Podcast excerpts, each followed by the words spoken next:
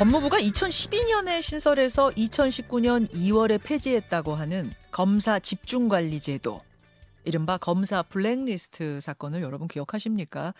아, 이 제도에 대해서 2019년에 국가배상 소송을 건 검사가 있죠. 바로 이문정 검사입니다. 법원에서 1심 판결이 나왔는데요. 일부 승소 판결이 내려졌습니다.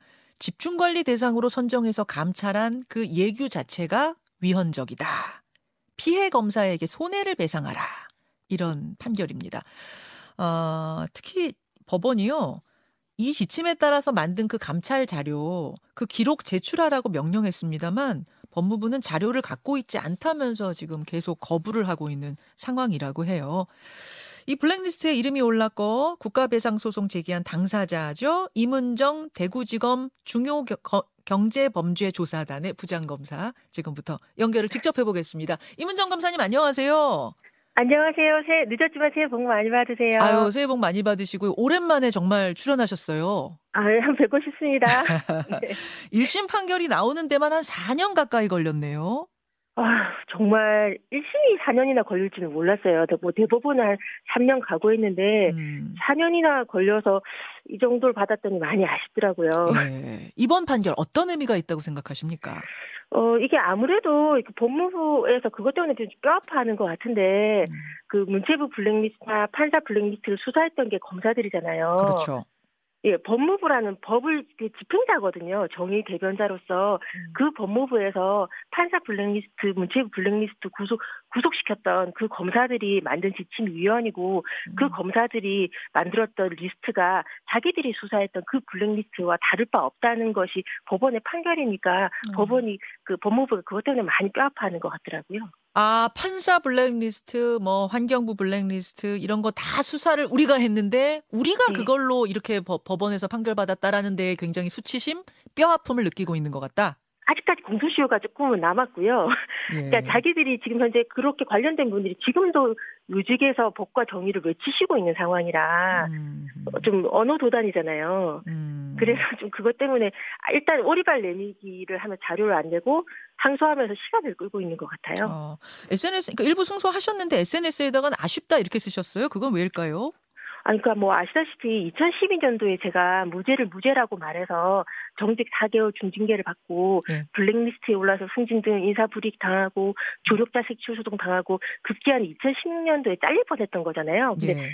법무부에서 자료를 하나도 안 내서 지침만 하나만 공개되니까 그것만 마지 못해 내서 그걸 보니까 그 위헌이지 않아 하면서 법원에서 그것만 받아들인 상태라서 그 음. 그 나머지가 받아들여지지 않은 게 좀 많이 아쉽고요. 음. 그리고 아까도 말씀드렸다시피 1심이 4년 끈 건 너무너무 오래 끈 거예요. 어. 그래서 이 지연된 정의는 정의가 아니거든요. 지연된 정의. 좀, 예, 좀 속상하긴 한데 뭐 아시다시피 제가 지금 심층 회부된 상태라서 음. 검사 적격 여부로 지금 잘릴 음. 위기에 또다시 있는데 박근혜 정부 때 대검 정책기획과장으로서 그 문제의 블랙리스트 작업을 했던 게 현 한동훈 법무부 장관이고 음. 신장현 검찰국장이라서 적격심사위원회 가면 그분들한테 따지는 말이 늘어난 거라서 1심 일부 승소라도 참 감사하다고 생각하고 아, 있습니다. 예.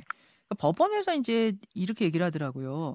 집중 관리 대상을 만들어서 감찰한 건 위헌적이지만 그 결과를 가지고 인사에 영향을 준 건 아니다. 즉 다른 동기 검사들보다 늦게 승진시킨 건 인사 적체 같은 당시 상황을 고려해야 되는 거기 때문에 그러니까 만든 건 문제가 있지만 그걸로 인해서 뭔가 인사 전행을 휘두르거나 그런 건 아니다. 그래서 일부 승소다. 이건 어떻게 생각하세요? 그러니까 그거는 법무부의 주장을 그대로 받아들였는데요. 음. 문제의 검사 인사 원칙집 같은 자료를 하나도 안 냈어요.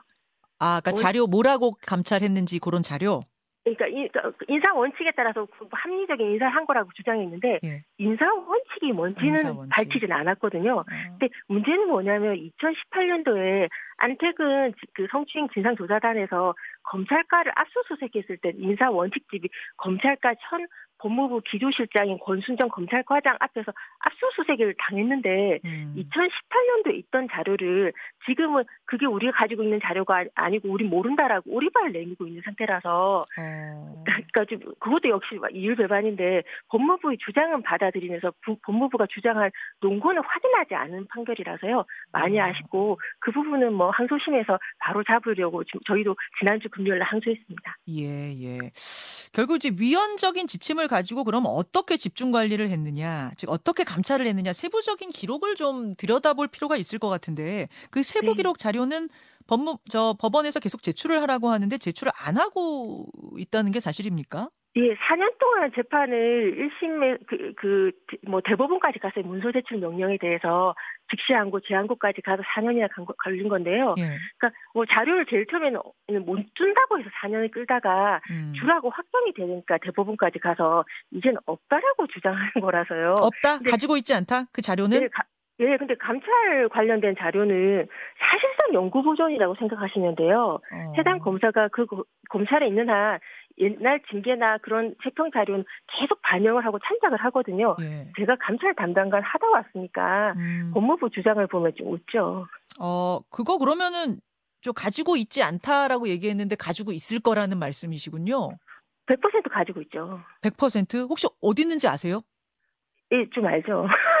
아, 세요 아니, 그래서 어떻게, 어떻게 아세요? 그러니까 1심에서는 아니 제가 법무부를 두 번 근무했으니까요. 아. 그러니까 아마 검, 문제의 검사 인사 원칙집은 지금도 인사할 때 자기들끼리 늘 인용하거나 참고하는 자료라서 없을 리가 없고 아마 그 2018년도에 진상조사단에서 압수수색했을 때는 제목이 검사 인사 원칙집이었던 거였는데 음, 지금 음, 아마 음, 음. 그 재판에서 내라고 하니까 네.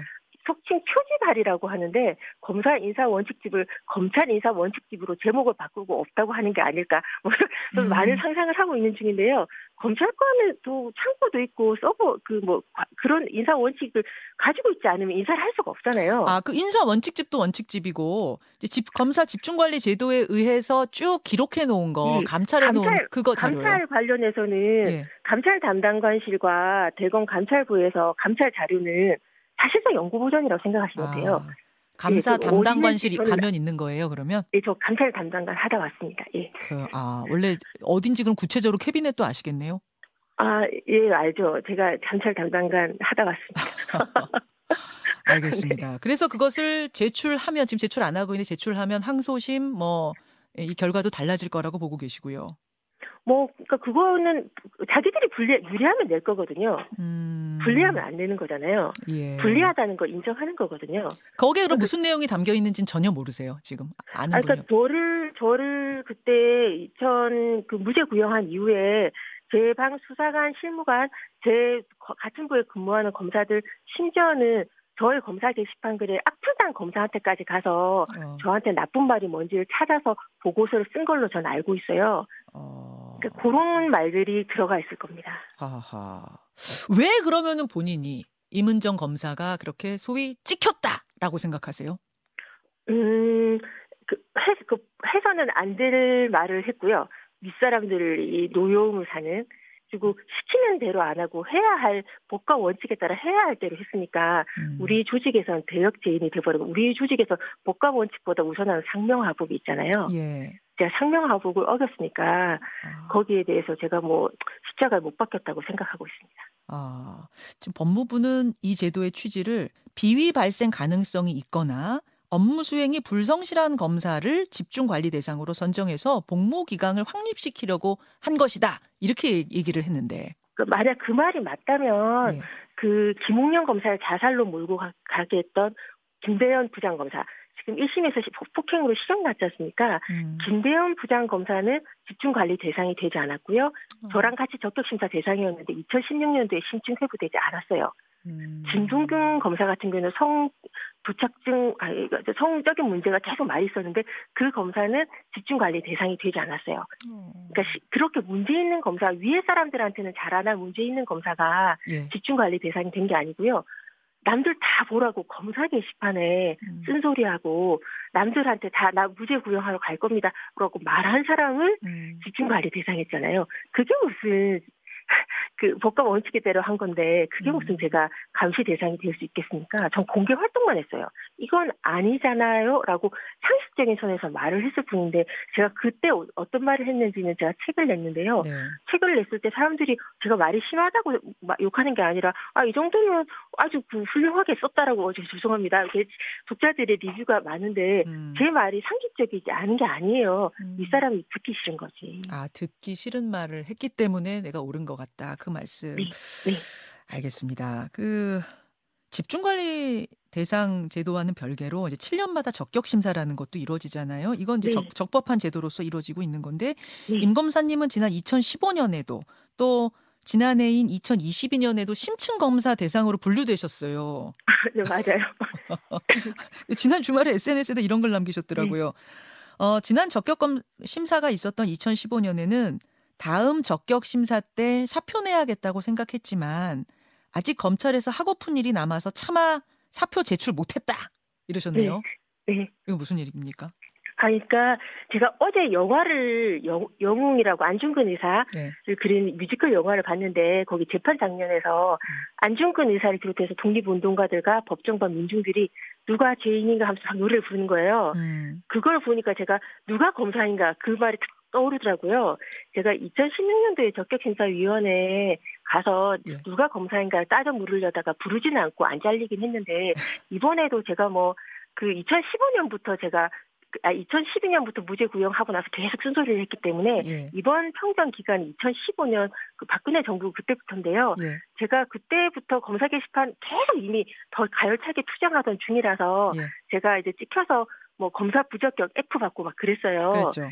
그런데 뭐 S도 받고 막 그랬기 때문에 제가 부적격 잘릴 조건은 아니지만 음. 심층이 일, 단 회부돼 있는 상, 태지만요 2016년도에 그때 잘릴 뻔했을 때 저를 자르려고 했던 음. 검찰국장이 서지영 검사를 추행했던 안태근 검찰국장이에요. 음. 누가 검사인가 그때 제가 묻고 싶었고요. 음. 지금 다시 저를 검, 사 적격위원회에 물은다면 네.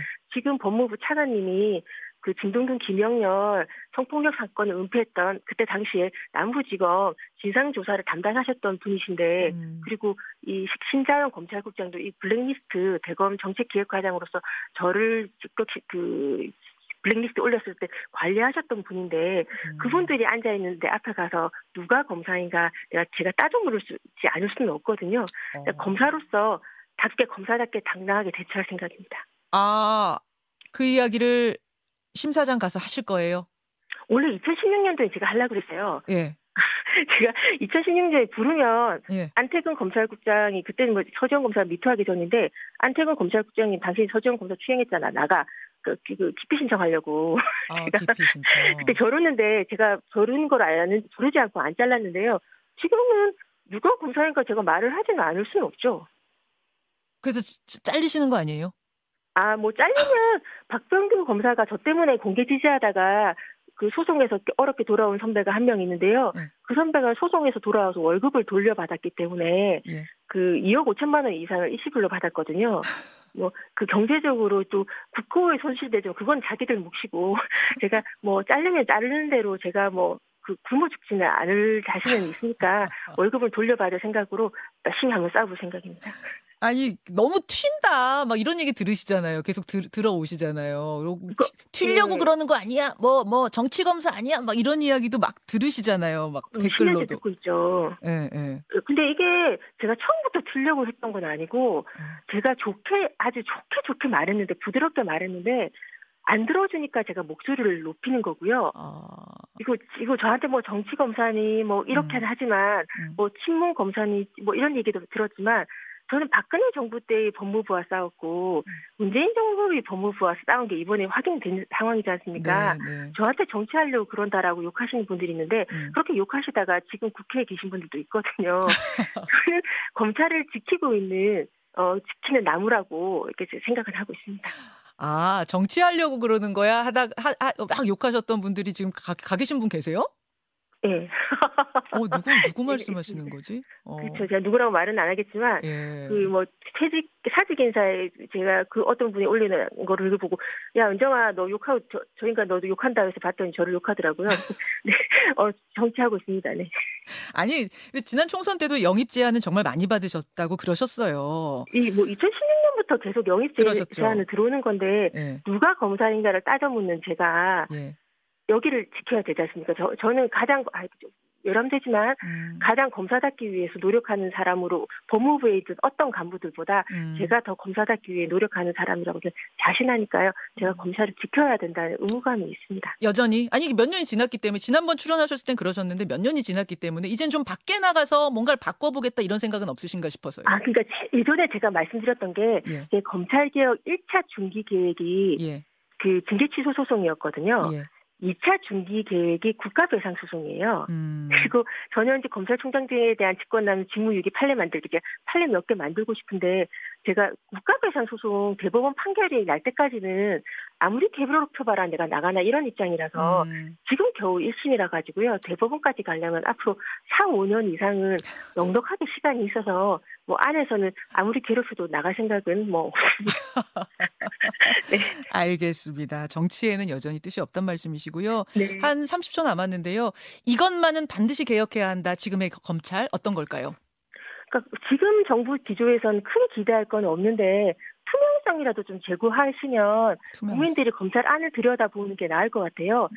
지금 검찰총장 특활비 소송에 대해서도 대부분의 법무부가 상고해서 지금 영수증 공개하지 않고 있는데 이런 것 자료 하나 공개 자기들한테 불리한 건 공개 안 하잖아요. 어. 이거는 주권자들이 계속 목소리를 높이지 않으면 음. 법무부가 밀실행정하면서 자기들한테 복과 원칙을 말만 하고 법대로 안 하고 무법천지 그 내부 치부가 숨겨지는 거니까 음. 일단은 큰 걸 기대할 수는 없는 상황에서 공개하라고 계속 목소리를 좀 높여주셨으면 좋겠습니다. 박근혜 정부 때부터 목소리를 내기 시작하셨고 문재인 아닙니다. 이명박 정부 때부터 이명박 정부 때인가 더더 더 거슬러 가나요? 지금에 이르기까지 검찰에 대해 끊임없이 쓴소리를 내고 있는 분 임은정 검사 만나봤습니다. 오늘 고맙습니다. 감사합니다.